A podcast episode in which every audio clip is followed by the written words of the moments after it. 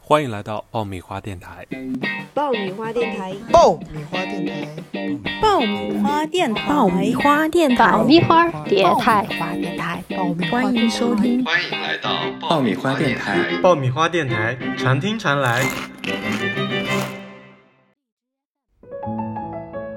下面部分就是关于，啊、跟 HIV 阳性交往在生活上要注意些什么，一些科普的干货内容。那么后面就是有请我们的嘉宾，来自浙江大学医学院附属第一医院感染科的苏俊威医生来给我们做一个科普介绍。鼓掌，欢迎欢迎。 OK，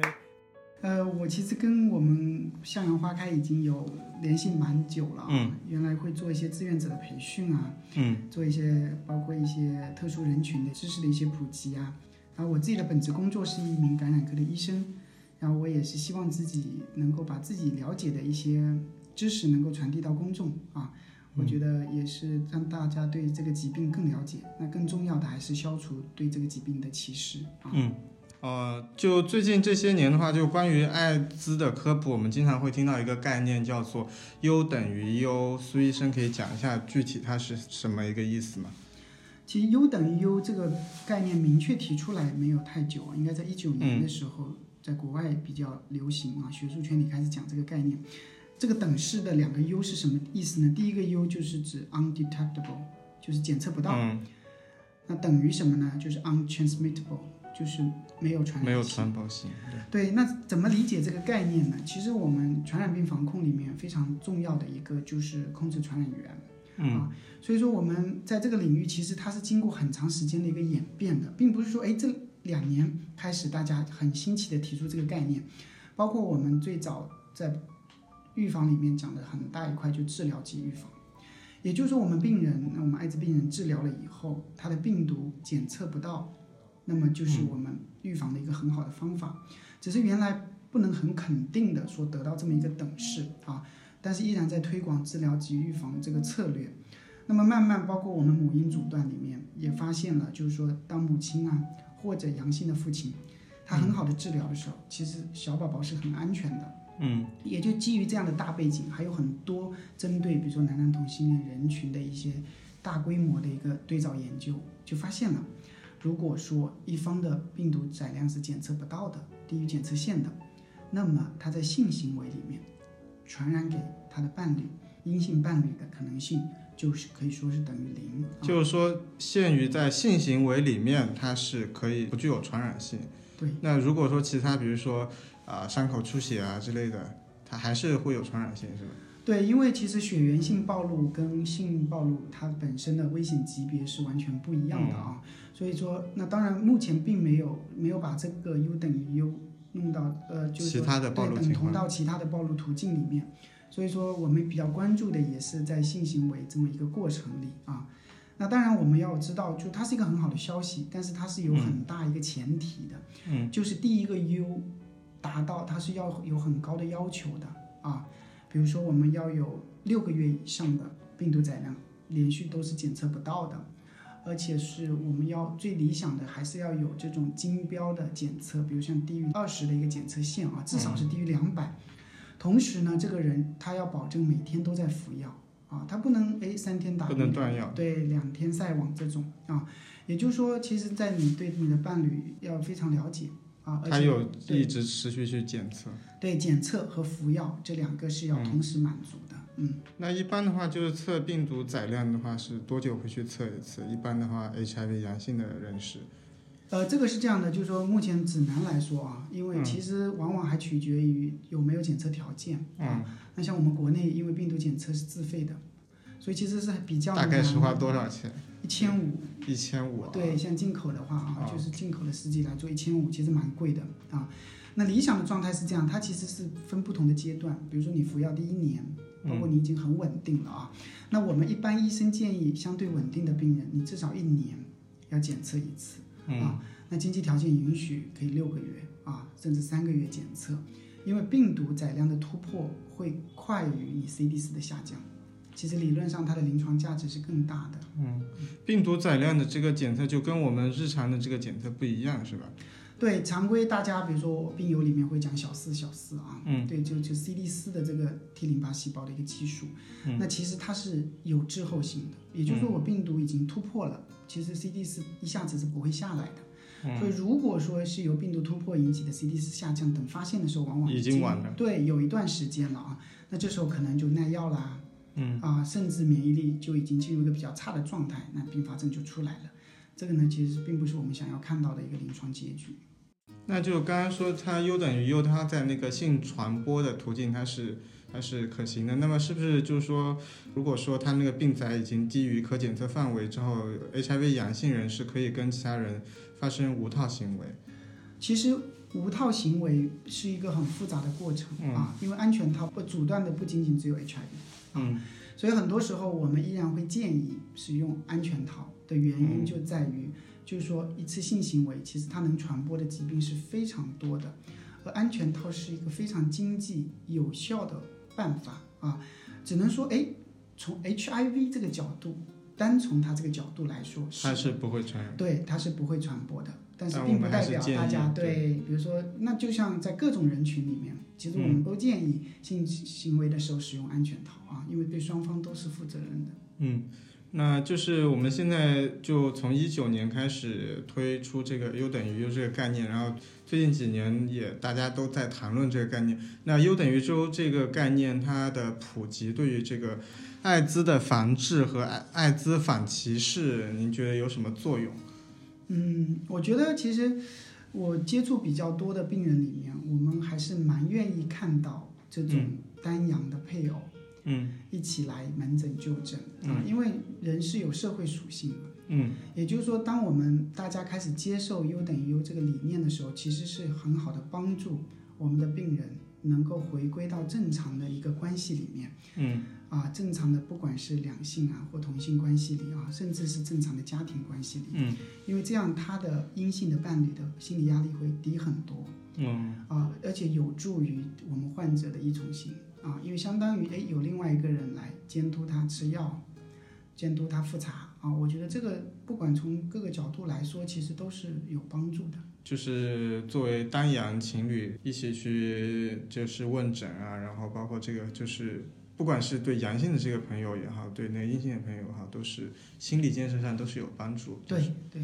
OK，那就后面我们就聊到，就说是在那个呃，我们说的两种说法，一种叫单阳情侣，一种有的时候叫阴阳恋，就是这种单阳情侣的话，他在日常生活中有哪些要注意的问题呢？就是其实本身 HIV 病人在平时生活中就对周边是比较安全的啊，嗯所以说一样的，如果说生活中你主要是要比较小心，比如说像有可能会有血缘暴露的一个过程的，嗯比如说不要共用牙刷啊，对不对？不要共用剃须刀啊。然后平时比如说发现有流血事件了以后，要做好这个消杀的东西，家里可以备一些酒精啊、碘伏啊、这些啊。其实很多这个跟所有血源性的疾病是一样的啊，也就是说我们其实就像我们是乙肝大国，嗯那并不是说你就不能跟乙肝病人吃饭啊，一起睡啊，一起生活，其实都没关系的，因为普通的接触它并不会传播这一种类型的疾病。对，就生活上的话，就一个注意就是血液方面的一些暴露的问题，还有个是一些，呃，可能会伤害到自己的那那种物品，牙刷啊、剃须刀这些就分开使用。然后另外就是随身讲到就是那个建议就是两个人一起去问诊是吧？嗯，其实这个就是一种精神支持吧。嗯我觉得很多时候就是我们也会有几个关系好的病人，他会跟我们咨询，就是说，哎，他很想嗯，像一个就非感染者对的非感染者的表白啊，其实我们会蛮鼓励他的啊，嗯，因为怎么说呢，如果你一旦有稳定的一个关系啊，其实是对你整个治疗的一个过程啊，包括你生活上的一些稳定性都会有很大的帮助吧。嗯，啊，然后刚刚苏医生提到，就说是现在的技术的话，就是感染之后的话，它生育宝宝还是有可能会安全的。这一部分的技术可以提一下吗？是它是怎么实现的？其实我们有蛮多专门关注母婴这一块的医嗯生，其实他们做了很多科普的工作。目前认为，尽管指南没有明确写出来啊，但我们在临床操作上，也就是说，如果你是完全病毒抑制的，